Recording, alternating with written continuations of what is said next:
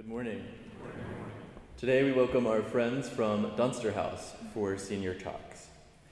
We will begin today's service with a responsive reading from the Black Appleton Chapel Psalter Book, Psalm selection number 126, found on page 63. Please stand as you are able. When the Lord turned again the captivity of Zion, we were like them that dream.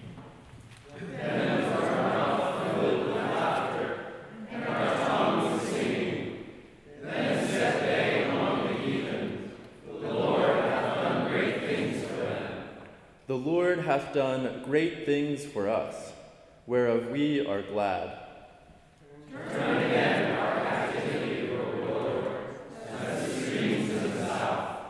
They that sow in tears shall reap in joy.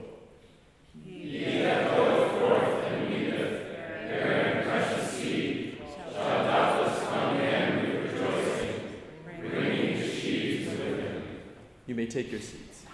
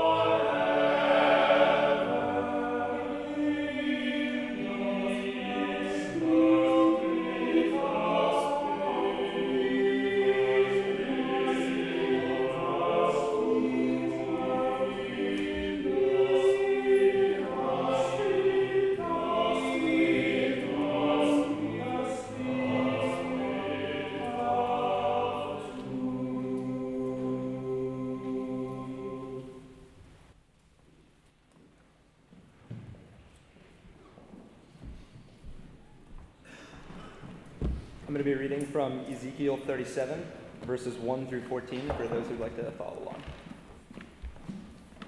The hand of the Lord came upon me, and he brought me out by the Spirit of the Lord and set me down in the middle of a valley. It was full of bones. He led me all around them. There were very many lying in the valley, and they were very dry. He said to me, Mortal, can these bones live? I answered, O Lord God, you know.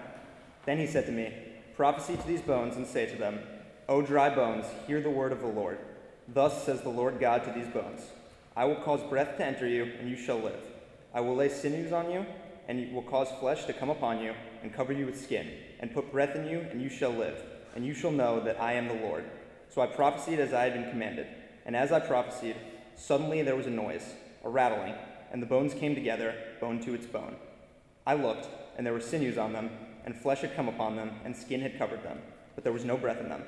Then he said to me, Prophesy to the breath, prophecy, mortal, and say to the breath, Thus says the Lord God, Come from the four winds, O breath, and breathe upon these slain, that they may live.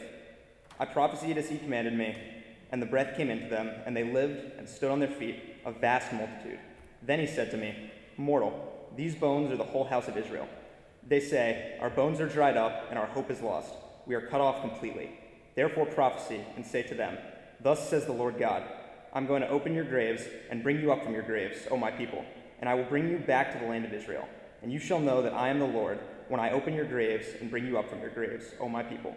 I will put my spirit within you, and you shall live, and I will place you on your own soil. Then you shall know that I, the Lord, have spoken and will act, says the Lord. Thank you. All right. One of the first things I realized when I arrived at Harvard was that everyone here has a story. Looking out in the crowd, I see some of my friends, and I think back to some of their stories and what they've taught me. For the next three to five minutes, I'd like to offer you a brief glimpse into mine, and while I'd hope it's interesting enough not to be able to be summed up entirely in this short time, I want to share some of what I've learned along the way. Like a lot of people, though I liked high school, what I was most excited for in college was something different. In other words, which I gather are very popular here, a transformative experience, and one in which I could be someone different from who I'd been at the same school for the last 13 years. But what I very quickly found out was that I was exactly the person I thought I'd left behind in a building on the Upper West Side of Manhattan. And what's more, that person was not too happy. I spent two years at Duke, and it took a while, but eventually I decided I would apply to transfer. My time at Harvard actually started rather inauspiciously. I missed the application deadline by three whole minutes, and the next morning I frantically called the admissions office to entreat them to accept my application. They did, luckily, and the rest is history. My goal in transferring was, quite simply, to start over and to become the person I thought I would when I first left for college. But if I learned anything the first time around, I would need to do things differently, and that started with taking a long look in the mirror. As the Roman poet Horace once said, What exile from his homeland flees himself to? What I had done wrong the first time was fall into what I believe is a very common trap. I placed the burden of my own happiness on the shoulders of others. Duke isn't what I thought. It's not the right school for me. I don't mesh with the people, and so on. These were the things I told myself to justify my feelings. But the reality was and is only I was responsible for my life and my choices, and that's the enduring message I'd like to impart today. Whatever I felt about Duke, it was not the university's or anyone else's job to help me find responsibility and purpose and happiness while I was there. I'm happy to report my second go at it has been much more fruitful, but that was exclusively because of this realization. However, what I'm saying right now is nothing you haven't heard before. Anyone can tell you exactly what I just said, and plenty of people who are much smarter and more eloquent than I am have said exactly this. What I do hope to do slightly differently is to offer some concrete ways in which I think one goes about that. And by that, I mean taking responsibility for creating your own happiness and finding your own way and purpose while in college. For me, the most important of these is very simple be comfortable taking risks and stepping outside your comfort zone. It's always very easy to imagine potential drawbacks from our decisions, but there's an asymmetry between the versions you conjure from anxiety and fear and the drawbacks that could actually result. My decision to apply to Harvard was mostly a whim, a huge what if, and it turned out to be one of the best decisions I've ever made. In short, it's always better to regret something you did than something you did not do. You don't know until you try, and that class that sounds interesting but hard could be the best one you ever take, and the club you decide to comp just one more time could end up being your new favorite activity. Moreover, along with taking risks comes being true to yourself. Don't do things because you think you have to, gain external validation, or just because everyone else is doing them. That is a guaranteed recipe for unhappiness. In college, you don't have to do anything anymore. It's your life, and we'll define it as your choices. Also, closely tied in with taking risks. Don't be afraid to make changes, even big ones, when you need to. When something's making you unhappy, you know. So identify it, and don't let routinized unhappiness or dissatisfaction deter you from rediscovering your way. One more thing I've personally found very meaningful is finding a way to give back. If you're at Harvard, whoever you are, you're a very lucky person, and finding a way to serve your community, however small, is just one way of paying that forward. Finally, I'd like to close by saying the following It is never too late. No matter how dire things may seem, there's always a way out, and you can always turn them around as long as you don't quit.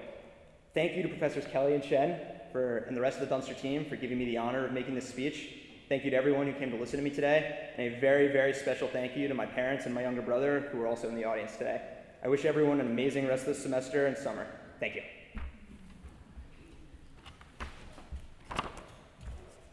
Now I would like to offer a brief prayer. God, grant me the serenity to accept the things I cannot change, the courage to change those I can, and wisdom always to know the difference. Following a second prayer. Our Father, who art in heaven, hallowed be thy name. Thy kingdom come, thy will be done, on earth as it is in heaven. Give us this day our daily bread, and forgive us our trespasses, as we forgive those who trespass against us. And lead us not into temptation, but deliver us from evil. For thine is the kingdom, and the power, and the glory, forever and ever. Amen.